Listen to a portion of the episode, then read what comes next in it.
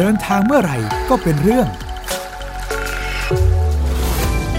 กับสวงสิทธิสมานในรายการเดินเล่าเอาเรื่อง ส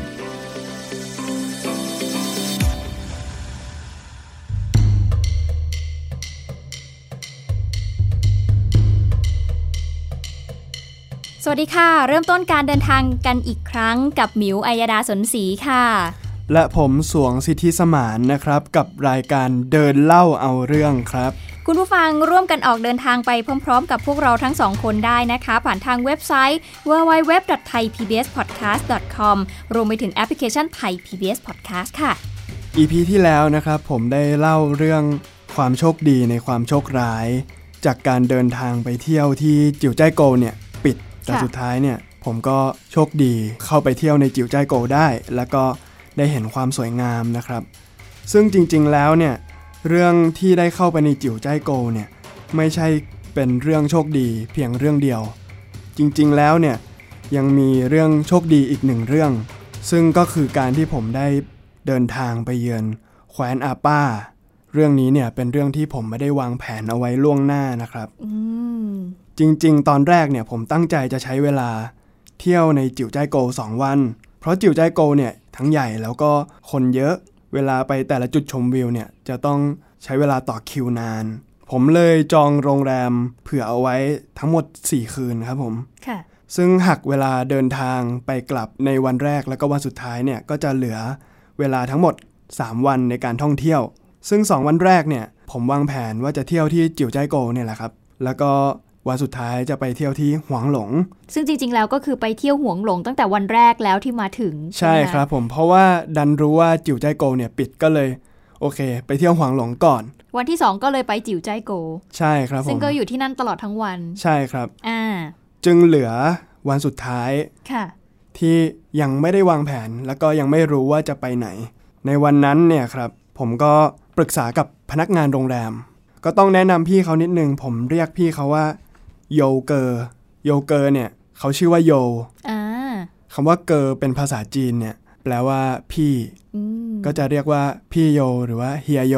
ค่ะแต่ถ้าพูดเป็นภาษาจีนผมก็จะเรียกเขาว่าโยเกอร์นะครับผมค่ะโยเกอร์เนี่ยเขาเป็นคนเผ่าจ้างจูหรือว่าเผ่าทิเบต ซึ่งเป็นหนึ่งในเผ่าชนกลุ่มน้อยในประเทศจีนนะครับผม ผมถามโยเกอร์ว่า มีสถานที่ท่องเที่ยวที่ไหนที่แนะนำบ้างไหม แถวนี้เนี่ยให้เขาพาไปเลยอ่าเขาก็คิดอยู่สักพักหนึ่งว่า อืม จริง ๆ มันมีอยู่ที่หนึ่งนะ เป็นทุ่งหญ้าอืมสนใจไหม ผมก็ไม่ได้คิดอะไรอ่าก็ตอบไปทันทีเลยว่า จัดไปครับ เอ๊ะเดี๋ยวนะ พอตอนนั้นเนี่ยที่เขาบอกว่าพาไปทุ่งหญ้าเนี่ยเราจินตนาการออกไหมว่ามัน มันทุ่งหญ้ามันจะเที่ยวได้เหรอหรืออะไรยังไง ผมก็นึกถึงทุ่งหญ้าในใน MV อ่าต่างๆ เนี่ยแหละครับ ที่เป็นหญ้ากอหญ้าสูงๆ แล้วก็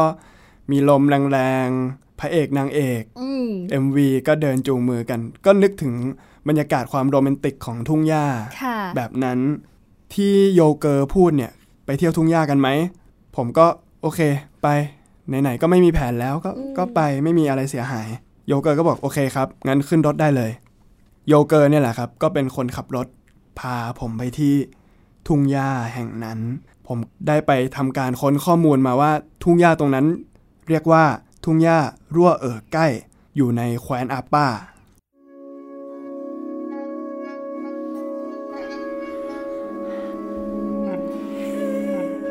แคว้นอาป้าเนี่ยนะคะ เดิมทีเนี่ยชื่อเต็มๆของเขาก็คือเขตปกครองตนเองที่เปตอาป้า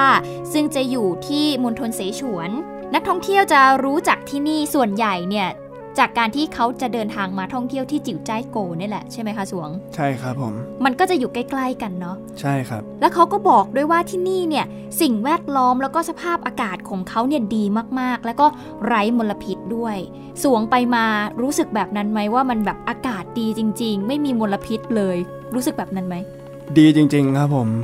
อย่างแรกเลยเราไปถึงตรงนั้นเนี่ยจำนวนประชากรเนี่ยคือน้อยมาก เราแทบจะมองไปเห็นแต่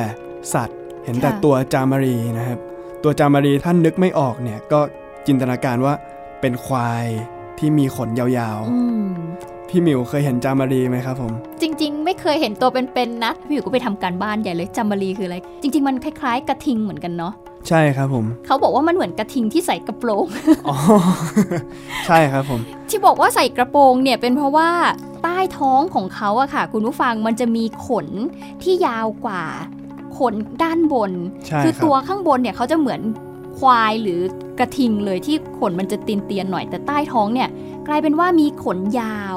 มันก็เลยเหมือนกระโปรงค่ะ เพื่อนดิฉันนิยามแบบนั้น โอ้โหเป็นการนิยามที่น่าสนใจนะครับ ค่ะ อย่างที่บอกนะครับ ตรง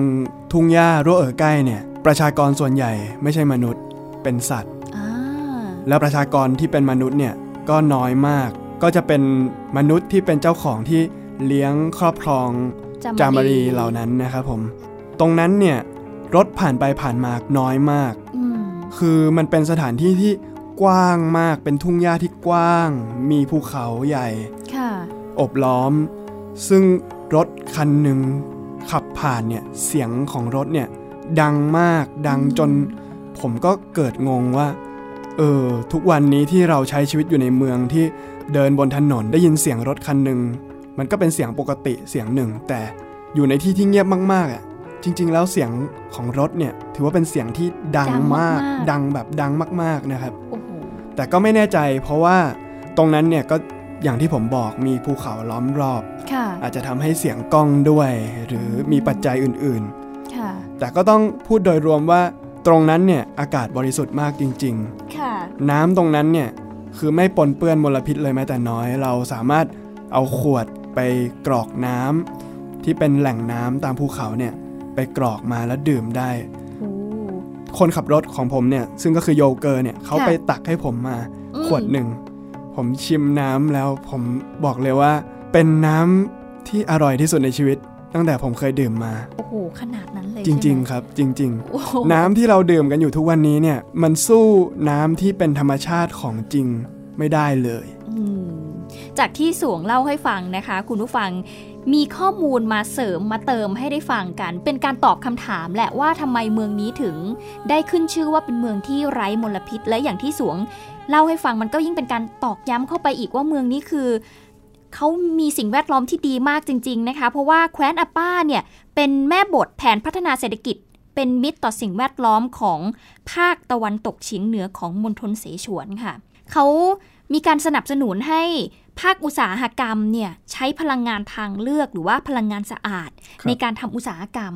นอกจากนี้เรื่องของเกษตรและปศุสัตว์เนี่ยก็เป็นแบบนั้นด้วยเหมือนกัน เขาจะใช้พลังงานหมุนเวียนอย่างยั่งยืนเอามาใช้ครับในการทำการเกษตรของเขา แล้วก็เป็นการลดการเกิด ก๊าซคาร์บอนไดออกไซด์ใช่ครับ อืมมันเลยทำให้อากาศดีมาก ๆ ค่ะ คุณผู้ฟัง โดยแผนแม่แบบของเขาเนี่ยประกอบไปด้วยโครงการต่างๆ ที่น่าสนใจเลยทีเดียวนะคะ ไม่ว่าจะเป็นภาคอุตสาหกรรมพลังงานหมุนเวียน การเกษตรแบบออร์แกนิกนะคะการท่องเที่ยวทางธรรมชาติ อุตสาหกรรมการท่องเที่ยวเชิงวัฒนธรรมจำเพาะนะคะ ก็จะไปเที่ยวตาม รอยเส้นทางของชนเผ่าทิเบตในอดีต แล้วก็การท่องเที่ยวตามรอยกองทัพปลดแอกประชาชนนั่นเอง นอกจากนี้ก็มีการผลิตพลังงานสะอาด แล้วก็มีการผลิตยาชีวภาพด้วยหลักๆ เนี่ยก็คือโครงการต่างๆ ที่เกิดขึ้นในแคว้นอาป้านี้นะคะมันเลยทำให้เมืองนี้เนี่ยกลายเป็นว่าเป็นเมืองที่ไร้มลพิษ ใช่ครับผมอืมน่าสนใจมากครับผมนั่นก็เป็นข้อมูลคร่าวๆนะครับผมเกี่ยวกับเมืองอาป้า ซึ่งผมเชื่อว่าคุณผู้ฟังส่วนใหญ่เนี่ยประมาณ 90%ขึ้นไปคงจะไม่รู้จักเมืองนี้แน่ๆ เพราะว่าจริง ๆ แล้วมันก็เป็นเมืองเล็กๆ เป็นเมืองลับแลมากๆครับผมอ่าชนบทแล้วก็ถ้าไม่ใช่โยเกอร์เนี่ย คนจีนทั่วไปก็อาจจะไม่รู้จักด้วยซ้ำๆอ่าฮะจะพูดแบบนี้ได้ไหมว่ามันมันไม่แมส มันไม่แมส ใช่ครับผมอ่าฮะมันค่ะไม่แมส กลับมาที่การเดินทางของผมนะครับ แผนเดินทางคร่าว ๆ เนี่ยคือ ผม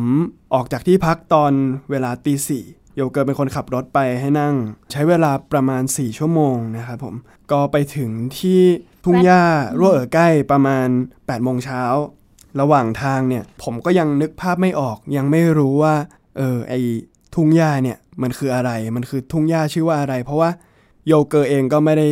บอกกับผมตั้งแต่แรกว่า มันคือทุ่งหญ้ารั่วเอ๋อใกล้นะ มันคืออาป้านะ เขาพูดแค่ว่าไปไปทุ่งหญ้ากันอืมเขาพูดแค่นี้ค่ะ ตามนั้นครับผมก็เชื่อใจโยเกอร์ แล้วก็ปล่อยให้เขาเป็นคนนำทางไปอย่างเดียวเลย ค่ะ พอถึงแล้วเนี่ยภาพที่ผมเห็นคร่าวๆในตอนแรกเนี่ย เป็นทุ่งหญ้าที่กว้างสุดลูกหูลูกตานะครับผม โล่งไม่มีประชากร มีแต่สัตว์ มีแต่หญ้า แล้วก็ไม่มีต้นไม้ใหญ่ เพราะว่าต้นไม้ใหญ่เนี่ยมันมันขึ้นไม่ได้ในที่รับสูงอืมอากาศที่นั่นเนี่ยหนาวค่ะ เพราะว่าก็ด้วยความที่อยู่สูงนะครับผม แต่ด้วยความที่อยู่สูงเนี่ย ก็เท่ากับว่าอยู่ใกล้ดวงอาทิตย์มากขึ้นด้วย คุณผู้ฟังนึกถึงชาวทิเบตที่เราเคยเห็นตามหนังตามละครเนี่ย ชาวทิเบตเนี่ยก็จะมีลักษณะ เฉพาะคือแก้มแดง ผิวตัวดำกร้าน ซึ่งก็เป็นผลมาจากการโดนแดดเผานะครับอืมการโดนแดดเผาโดยที่ไม่รู้ตัวเพราะอากาศหนาวเนี่ย เราหนาวแต่จริง ๆ เราไม่รู้ไงค่ะ ว่าแดดมันกำลังเผาอยู่ หนาวจนไม่รู้ว่าร้อน ใช่ ด้วยความที่มันใกล้ดวงอาทิตย์เนี่ยทำให้มันใกล้ชั้นบรรยากาศมากขึ้นด้วย ค่ะ การที่เราได้มองเห็นท้องฟ้าจากจุดนั้นเนี่ย ถือว่าฟ้ามาก ฟ้าขนาดไหนก็ถ้าหากว่ามีสีฟ้ามาร้อยเฉดสีเนี่ยค่ะเฉดสีที่มีความเป็นสีฟ้ามากที่สุดก็คือ สีของท้องฟ้าในวันที่ผมไปถึงในวันนั้น โอ้โห เวอร์วังเบอร์หวังมาก แต่ว่ามันเป็นแบบนั้นจริง ๆ มันเป็นแบบนั้นจริง ๆ ครับค่ะเราจะไม่มีทางรู้เลยว่า ท้องฟ้าเนี่ย มันฟ้าขนาดไหนอืมถ้าเรามองมันจากในเมือง ค่ะ อย่างที่ผมเล่าให้ฟังไปในตอนต้นนะครับ ทุ่งหญ้าที่ผมไปเนี่ยมันเต็มไปด้วยตัวจามารี ค่ะ ก็เป็นครั้งแรกที่ผมได้เห็นกับตัวจามารีเป็นๆอีก มันน่ากลัวไหมคะ มันจริง ๆ มันน่ารักนะหรอมันมีขนนุ่มนิ่มนุ่มนิ่มมันจับได้ได้เลยใช่ไหมหรือว่าไม่กล้าจับครับอ๋อเพราะว่ามันไม่ใช่สัตว์ที่ ผมเชื่อว่ามันไม่ใช่สัตว์ที่เคยชินคุ้นชินกับมนุษย์เท่าไหร่นัก กลัวว่าจะเป็นอันตรายค่ะ ดูห่างแล้วส่วนใหญ่เนี่ย ตัวจามารีพวกนี้ก็มีเจ้าของๆค่ะ ถ้าไปจับมัวซัวก็เกรงว่าจะมีปัญหากับค่ะคนในพื้นที่ครับผม ดีดีค่ะ ดีดีแล้ว จริง ๆ เวลาที่เราไปท่องเที่ยวใช่เราอาจครัจะบผมไม่ควรที่จะไปจับอะไรสุ่มสี่สุ่มห้าใช่เนาะครับซึ่งจามรีเนี่ยถือว่าเป็นสัตว์เศรษฐกิจของชาวทิเบตด้วย เมื่อก่อนเนี่ยเขาก็ใช้ตัวจามรีเนี่ยเป็นสกุลเงิน เวลาเราจะซื้อของเนี่ยเราก็เอาจามรีไปแลกอ่าเอ้ยของชิ้นนี้ราคาจามรีสองตัว และจามรีเนี่ยก็ก็เป็นสัตว์ที่เขากินเขากินเนื้อจามรี เครื่องนุ่งห่มเนี่ยผ้าที่สามารถกันหนาวได้เนี่ยก็ทำมาจากขนของจามรี ในความคิดพอเราไปถึงเนี่ยภาพที่เราเห็นเรารู้สึกว่ามันสวยมากๆ หรือเราประทับใจกับมันไหมคะ ก็ต้องบอกว่าประทับใจมากๆครับ เพราะว่าเนื่องจากว่ามันไม่ใช่สิ่งที่เราคาดหวังว่าเราจะมาเจอในที่นี่ เราไม่ได้มีความคาดหวังกับมันเลยค่ะเราไม่รู้ด้วยซ้ำว่ามันคือที่ไหน เราไม่เคยเห็นมันบนอินเทอร์เน็ตด้วยซ้ำเพราะฉะนั้นเนี่ยพอได้เห็นแล้วเนี่ย โอ้โห มันก็เป็นอีกที่ใหม่ที่ที่เราได้มาเหยียบ มันก็ถูกใจนักเดินทางอย่างผมอยู่แล้วอ่าแล้วนอกจากวิวทิวทัศน์ที่สวงได้เห็นแล้วเนี่ยได้เห็นวิถีชีวิตของคนที่นั่นไหมคะว่าเขาเป็นยังไงบ้าง ก็วิถีชีวิตหลักๆ เนี่ย ตรงนั้นก็จะเห็นส่วนใหญ่ก็จะเป็นคนที่มีอายุแล้วค่ะ ซึ่งก็คงจะเป็นเพราะว่าปัญหาหลักๆ ในปัจจุบันนะนะครับ ที่ เมืองใหญ่เนี่ยมีความเจริญมากในขณะที่ชนบทไม่ถูกพัฒนาเท่าที่ควรอืมทำให้ลูกหลานคนรุ่นใหม่ที่โตมาในยุคสมัยนี้เนี่ยค่ะเลือกที่จะเดินทางไปตามหาความฝัน ไปหาโอกาสในเมืองใหญ่มากกว่า ที่จะใช้ชีวิตจมปลักอยู่กับความด้อยพัฒนาในชนบทอืมซึ่งในบริเวณชนบทเนี่ยที่ผมได้ไปเนี่ยก็ต้องยอมรับจริง ๆ ว่า ก็ถือว่าด้อยพัฒนาครับ เพราะว่าบนที่ราบสูงนะฮะนอกจากชาวทิเบตเนี่ยจะไม่มีการสร้างบ้านที่เป็นสิ่งปลูกสร้างอยู่ค่ะเขาใช้ชีวิตอยู่ในกระโจมค่ะที่ทำมาจากโครงไม้แล้วก็ผ้าอ่าก็ยังเป็นแบบนั้นอยู่ เป็นวิถีชีวิตเก่าที่เร่ร่อนเลี้ยงสัตว์ไปเรื่อยๆ ชาวทิเบตเนี่ยก็อย่างที่ผมเรียนไป คือเขาเนี่ยใช้ชีวิตอยู่กับจามรี กินจามรีเป็นหลัก ใช้สัตว์ในการหาเงินต่างๆ นานาอืมซึ่งนี่ก็เป็นหนึ่งในวิถีวัฒนธรรมของชาวทิเบตค่ะนอกจากนี้เนี่ยก็ยังมีเรื่องของระบบชายเป็นใหญ่ในทิเบตนะครับ ที่ผู้หญิงส่วนใหญ่เนี่ยก็ยังต้องปิดหน้า ไม่ให้คนภายนอกเนี่ยมาเห็นหน้าค่ะของเขาได้นอกจากสามีของตัวเองอ่าใช่ครับผม การที่จะเข้าไปคุยกับผู้หญิงเนี่ย โยเกอร์ก็ได้เตือนกับผมไว้ว่า อย่าเข้าไปคุยกับผู้หญิงที่เราไม่รู้จักนะค่ะ อย่าเข้าไปคุยมั่วซั่วนะอืมเพราะถ้าสามีของเขามาเห็นเนี่ย เขาอาจจะโมโห บางกรณีเนี่ยอาจจะเกิดการฆ่าฟันกันได้เลยโอ้ขนาดนั้นเลย ใช่ครับ อืม แสดงว่ามันก็เป็นวิถีวัฒนธรรมของเขาที่ยังคงอยู่เนาะ ใช่ครับผม อีกเรื่องหนึ่งก็คือเรื่องการศึกษาด้วยครับอ่าที่ค่ะที่อาจจะยังไม่เท่าทันในยุคสมัย นี้ค่ะที่เราก็เดินทางมาถึงจุดที่ทุกคนมีความเท่าเทียมกัน ค่ะ อืม ก็เป็นอีกหนึ่งมุมมองที่สวงได้เห็นถึงวิถีชีวิตของคนในแคว้นอาปา หรือว่าชาวทิเบตนะคะ แต่ว่ามีข้อมูลที่น่าสนใจอีกอย่างหนึ่งเหมือนกันที่ที่สวงมองว่าเออจริง ๆ แล้วเนี่ย เมืองนี้เนี่ย มันยังไม่ค่อยพัฒนาสักเท่าไหร่ มันยังดูไม่ค่อยมีอะไร แต่ในขณะเดียวกันเนี่ยมันยังมีเรื่องของการส่งเสริมการท่องเที่ยวที่ครับไปทำให้วิถีชีวิตของคนในนั้นเนี่ย มีวิถีชีวิตที่ดีใช่ขึ้นนะมันก็เป็นเสน่ห์ครับใช่ใช่เพราะว่าอ่าหน่วยงานรัฐหรือว่ารัฐบาลเองก็เข้าไปส่งเสริมเรื่องการท่องเที่ยว ในท้องถิ่นนะคะทำให้ครัวเรือนหลาย ๆ ครัวเรือนเลยทีเดียวหลุดพ้นจากความยากจนได้ตั้งแต่ปี 2017 ถึง 2019 ที่ผ่านมาค่ะ และนอกจากนี้เนี่ยเขายังมีการส่งเสริมเรื่องของ การอนุรักษ์วัฒนธรรมด้วยนะ ส่งเสริมให้โรงเรียนในท้องถิ่นเนี่ยเพิ่มการเรียนการสอนด้านวัฒนธรรมดั้งเดิมเข้าไป ให้กับเด็กๆ ในชุมชนนะคะ เพื่อที่จะสืบทอดวัฒนธรรมกลุ่มชาติพันธุ์ให้มันดียิ่งขึ้น และนอกจากนี้ก็มีการตั้งศูนย์ฝึกอบรมมรดกวัฒนธรรมที่จับต้องไม่ได้ เพื่อที่จะช่วยให้ชาวบ้านเนี่ยเขาได้เรียนรู้งานหัตถกรรมแบบดั้งเดิม แล้วก็เป็นการส่งเสริมรายได้ให้กับชาวบ้าน ด้วยความที่เขาอาจจะมี การส่งเสริมวัฒนธรรมดั้งเดิมของเขาแบบด้วยความแข็งแรงอะ่ะ ใช่ครับ มันก็เลยทำให้เรายังเห็น มันก็เป็นจุดสห์ขาย ใช่ใช่มันครับคือเสน่ห์ของพื้นที่ตรงนั้นที่ใช่สวงได้เห็นแล้วก็เจอมานั่นเองนะคะ ครับผมกลับมาพูดถึงกิจกรรมที่ผมได้ทำในวันนั้นนะครับผมค่ะเริ่มแรกเลยเมื่อไปถึงแล้วเนี่ยโยเกอร์ก็พาผมไปตกปลาก่อนเลย ซึ่งค่ะเป็นการตกปลาครั้งแรกในชีวิตของผมนะครับ ครั้งแรกของผมเนี่ยก็คือการใช้เบ็ดตกปลาแบบโอ s คูลซึ่งก็คือใช้กิ่งไม้ท่อนไม้ยาวๆ ผูกกับเชือก แล้วก็เอาไส้กรอกเป็นเหยื่ออ๋อหย่อนลงไปแค่นั้นเองครับค่ะซึ่งการตกปลาครั้งแรกของผมเนี่ยตกไม่ได้เลยสักตัว อ้าว มันอยู่บนที่ราบสูงด้วยค่ะหลักๆเลยคือน้ำเนี่ย มันก็จะไหลค่อนข้างแรง ถ้าปลาผ่านมาแล้วไม่กินเบ็ดก็จะผ่านไปเลยอืมเพราะว่ามันไหลไปเลยใช่ตามครับผมน้ำค่ะ ใช่ครับ ทีนี้เนี่ย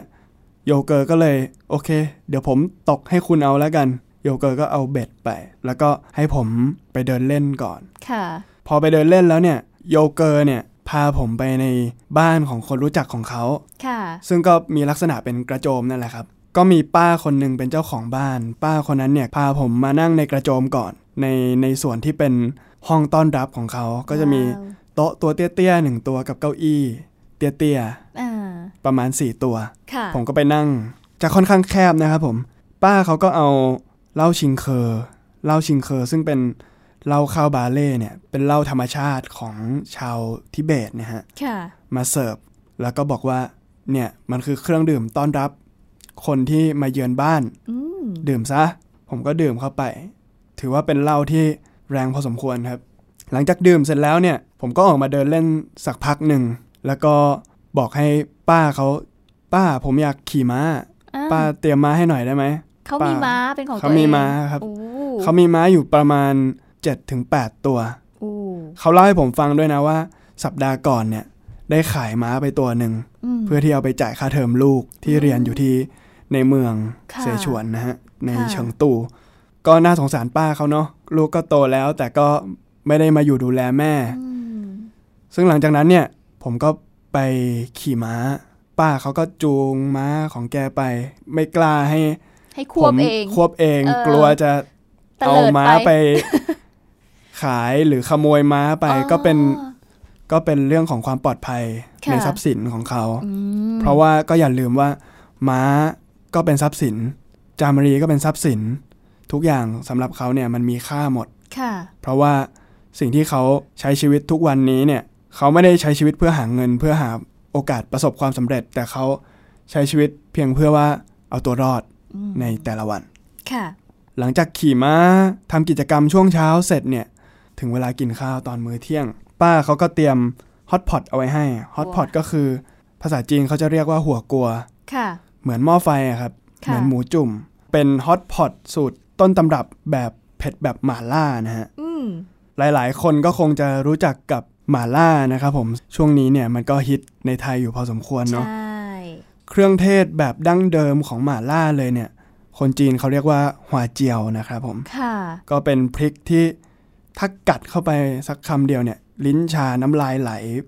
เยอะมากแบบนั้นเลยใช่ไหมน้ำลายจะไหลออกมา โดยที่เราไม่รู้ตัวค่ะ เพราะมันทำให้ลิ้นชานะครับอืมอาหารที่กินกับฮอตพอตเนี่ย สิ่งที่เราเอาไปลวกเนี่ย คือเนื้อจามารีว่า ก็เป็นรสชาติใหม่ที่ผมได้รับ เป็นยังไง รสชาติมันเป็นยังไงบอกได้ไหมว่าความรู้สึก คล้ายๆเนื้อวัวครับค่ะแต่เหนียวกว่าอืมเหนียวกว่า คือมันน้อยกว่าอ่าแล้วก็เหม็นกว่าอืมมันเหม็นจะกมีว่านิดกลิ่หนน่อยใช่ใช่ไหมครับผมค่ะ สรุปคือพอเรากินแล้วเรารู้สึกประทับใจไหมหรือเราก็รู้สึกว่าเออครั้งเดียวพอ อร่อยครับผม อร่อย คือผมเนี่ยโอเคก็เป็นคนที่ไปที่ไหนก็จะ enjoy กับที่นั่นอ่ามีอาหารอะไรที่เป็นอาหารท้องถิ่น ผมก็จะ อยากลองไปทั่วอืมซึ่งนอกจากกินเนื้อจามรีแล้วเนี่ยก็เป็นเนื้อปลาที่โยเกอร์เนี่ย ยืนตกให้ผมอยู่เป็นชั่วโมง โอ้โหเขาได้มาให้คุณกินเยอะไหมคะหนึ่งตัวครับ เขาตกได้แค่หนึ่งตัวอืมแต่ว่ายังโชคดีที่มีเพื่อนๆชาวทิเบต ที่เป็นคนรู้จักของโยเกอร์แถวๆนั้นเนี่ยก็ตกมาเพิ่มได้ เป็นปลาเล็กปลาน้อยค่ะอีกประมาณไม่เกิน10ตัวนะฮะค่ะ คนที่นี่เนี่ยเขาเป็นมิตรมาก เขาต้อนรับผมเหมือนกับ ต้อนรับญาติพี่น้องอืมเหมือนกับว่าเราเป็นครอบครัวเดียวกับเขา ซึ่งพวกเขาเนี่ยมักจะพูดคำว่ากินให้อิ่ม กินเนี่ยต้องกินให้อิ่มค่ะเล่นเนี่ยเที่ยวเล่นเนี่ยต้องต้องเล่นให้สนุกทำตัวสบายๆไปเลยทำให้ที่นี่เนี่ยเป็นเหมือนกับการอยู่บ้านคุณเอง ว้าวใช่ก็เป็นประโยคที่ฟังแล้วรู้สึกอบอุ่น ซึ่งเขาก็จะย้ำคำนี้อยู่บ่อยๆ เวลาเห็นว่าเราเกรงใจนะฮะอืมก็หลังจากนั้นเนี่ยผมก็ได้ฟังชาวบ้านร้องเพลง ซึ่งการร้องเพลงของคนที่นี่เนี่ยสำหรับผมเนี่ยมันฟังดูแปลกพิลึก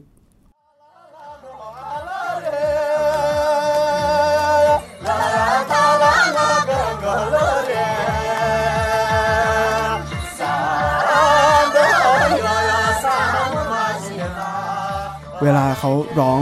สูงเนี่ยมันร้องสูงมาก เสียงผู้ชายเนี่ยไปสูงขนาดนั้นได้ยังไง แล้วเวลาร้องต่ำเนี่ยก็ต่ำมาก เป็นเสียงที่ส่วนใหญ่จะเป็นเสียงสวดมนต์นะฮะ เวลาร้องต่ำก็จะเป็นการร้องแบบสวดมนต์อืมซึ่งคนที่นี่เนี่ยเสียงสูงเสียงต่ำนี่แบบสุดยอดมากอืมผมก็ไม่แน่ใจเหมือนกันว่า มันเกี่ยวกับที่ราบสูงไหมว่า อยู่บนที่ราบสูงเนี่ยการจะร้องเพลงได้ ขนาดนั้นเนี่ยมันก็ต้องใช้แรงพอสมควรอ่าฮะมันใช้ความฟิตของร่างกายพอสมควร เพราะอย่าลืมว่าบนที่ราบสูงเนี่ยมันอากาศน้อยค่ะออกซิเจนน้อย การหายใจเนี่ยลำบาก ผมเนี่ยเดินเดินอยู่ยังหน้ามืดอยู่เป็นบางครั้งเลยฮะอืมร่างกายต้องฟิตจริงๆค่ะถึงขึ้นไปบนนั้นได้ แล้วการที่ร้องเพลงเสียงสูงมากๆ มันก็ต้องใช้ใช้ปอปอดดใช้หัวเนอะใจมากอืมพอสมควรครับค่ะ ช่วงบ่ายแก่ๆเนี่ย ผมก็จะเริ่มง่วงๆ ก็ไปนั่งคุยกับเพื่อนๆชาวจ้างจูนะครับ ผมก็นั่งคุยอยู่สักพักหนึ่งก็เอนตัวนอน ก็มองขึ้นไปบนท้องฟ้า โอ้ท้องฟ้านี่คือช่วงบ่ายนี่คือแดดจ้ามาก ก็เห็นนกเหยี่ยวที่จะพบได้ตามที่ราบสูงเนี่ย เป็นเจ้าเวหา บินไปบินมาเพลิดเพลินมากครับผม สิ่งที่ผมคิดสิ่งที่ผมรู้สึกณขนาดนั้นเนี่ย คือผมงงอะ่ะ ผมงงว่าผมมาที่นี่ได้ไง ผมมาไกลขนาดนี้ ผมมาสูงขนาดนี้ ทั้งทั้งๆที่ไม่ได้วางแผนเอาไว้เลยแม้แต่น้อย สิ่งที่เราวางแผนมาเนี่ยคือ แค่มาเที่ยวจิ๋วใจายโกสองวัน เที่ยวหวางหลงอีกวันหนึ่งแล้วก็กลับ ก็เลยคิดว่า เออ ถ้าจิ๋วใจายโกเนี่ยเปิดให้ชมปกติขึ้นมา หรือว่าทุกอย่างเนี่ยเป็นไปตามแบบแผนของผมเนี่ย ผมก็คงไม่มีวันได้มาที่นี่อืมแล้วก็ไม่ไม่มีวันได้ กินเนื้อจามารี ไม่มีวันได้ตกปลา ไม่มีวันได้ขี่ม้า หรือว่าเห็นทุ่งหญ้าที่สวยขนาดนี้ค่ะ ไม่มีวันที่เห็นนกเหยี่ยว บินว่อนอยู่บนท้องฟ้าโอ้โหคำถามคืออะไรที่พาผมมาที่นี่ ผมก็ตอบตัวเองว่ามันคงจะเป็นโชคชะตาแหละมั้งอ่าที่กำหนดให้ผมมาที่นี่ค่ะ ซึ่งก็ต้องบอกว่าชีวิตของผมเนี่ย แล้วก็เชื่อว่าชีวิตของคุณผู้ฟัง ชีวิตของพี่หมิวเอง แล้วก็ชีวิตของหลาย ๆ คนเนี่ยคงจะเต็มไปด้วยแบบแผน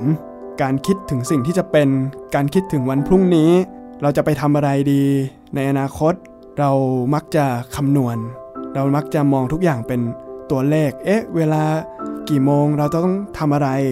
แต่สุดท้ายเนี่ย หลาย ๆ ครั้งพี่หมิวเองก็อาจจะมีการผิดแผน ใช่หรือไม่ ใช่ บางทีเราก็ไม่จำเป็นต้องไปเข้มงวด หรือไม่จำเป็นต้องไปคิดแบบแผนให้กับชีวิตอยู่ตลอดเวลา เพราะว่าสุดท้ายเราก็ไม่มีวันรู้ว่าอะไรจะเกิดขึ้นในอนาคต ก็ต้องลองคิดนอกกรอบบ้าง ลองเดินออกจากกรอบของแผนการที่เราวางเอาไว้บ้าง เพื่อที่จะปล่อยให้โชคชะตาเนี่ยได้นำพาเราไปเจอเรื่องต่างๆ ที่เป็นประสบการณ์ที่ดีให้กับเรา ซึ่งผมเนี่ยคิดถึง หนังเรื่องหนึ่งที่เป็นหนังโปรดของผมค่ะแล้วก็เป็นหนังคลาสสิกตลอดการ แล้วก็เป็นหนึ่งในหนังร้อยเรื่องที่ควรจะดูก่อนที่จะตายนะครับ ในชีวิตของเราเนี่ย หนังเรื่องนั้นก็คือ Forrest Gump ซึ่งเป็นเรื่องราวของการเดินทางของตัวเอก ซึ่งก็คือ Forrest Gump เนี่ย ว่าเขาได้ไปเจออะไรบ้าง เขาออกเดินทาง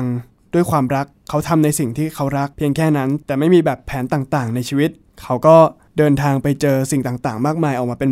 ประสบการณ์ และก็เป็นข้อคิด ซึ่งมีประโยคหนึ่งที่เขาได้พูดในภาพยนตร์เอาไว้ว่าชีวิตเนี่ยก็เหมือนกับกล่องช็อกโกแลตเราไม่มีทางรู้ว่าอะไรอยู่ในนั้น เหมือนกับการเดินทางครั้งนี้ของผมนะครับที่มาที่อาป้า หรือว่าที่ทุ่งหญ้ารั่วใกล้เนี่ยก็เพราะความผิดแผนมาแบบไม่ได้รู้ว่าจะมา ซึ่งในตอนจบของวันเนี่ย ระหว่างที่เดินทางกลับในตอนเย็นเนี่ย ฝนมันก็เริ่มลงเม็ดเนาะแล้วแดดก็จ้า แดดยามเย็นก็ยังคงจ้าอยู่ค่ะทำให้เกิดเป็นสายรุง้ง ซึ่งสายรุ้งเนี่ยตกทอดลงมาบนพื้นหญ้าเนี่ยสวยมาก ผมก็คิดในใจ โอ้โห เป็นทุ่งหญ้าที่แบบมีม้า มีจามรี เป็นตัวจิ๋วๆที่เรามองเห็นได้จากระยะไกล แล้วก็สายรุ้งอันใหญ่มากเนี่ยโอ้โหเราต้อง มาไกลกันขนาดนี้เลยเหรอ ต้องมาสูงขนาดนี้เลยเหรอ ถึงจะได้เห็นสายรุ้งที่สวยขนาดนี้เนี่ย ซึ่งมันก็เป็นความงดงามในการเดินทางที่ผิดแผนของผมในทริปนี้นะครับ ก็เป็นอีกหนึ่งการเดินทางนะคะ คุณผู้ฟังที่ไม่ได้เตรียมการเอาไว้ ไม่ได้เผื่อใจเอาไว้ด้วย คือเรามองแค่ว่าอะไรก็ได้ใช่ขอครับแค่ใช้ช่วงเวลาที่เหลือเนี่ย ให้มัน ให้มันจบไป ใช่ครับ แต่สุดท้ายมันคือโชคชะตาที่ทำให้เราได้เห็นอะไรที่สวยงาม ได้เห็นในใช่สิ่งครับที่เราไม่ได้คาดหวังเอาไว้ว่าเราจะเห็นมันเนาะครับผมก็ติดตามการเดินทางครั้งต่อไปของผม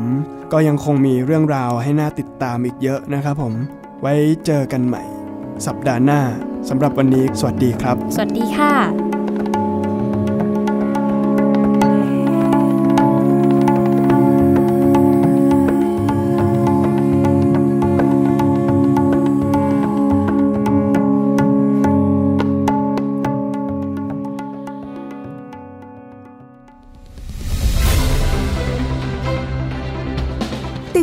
การได้ที่ www.thaipbspodcast.com แอปพลิเคชัน Thai PBS Podcast หรือฟังผ่านแอปพลิเคชัน Podcast ของ iOS Google Podcast Android Podbean SoundCloud และ Spotify ติดตามความเคลื่อนไหวของรายการและแสดงความคิดเห็น โดยกดถูกใจที่ facebook.com/thaipbspodcast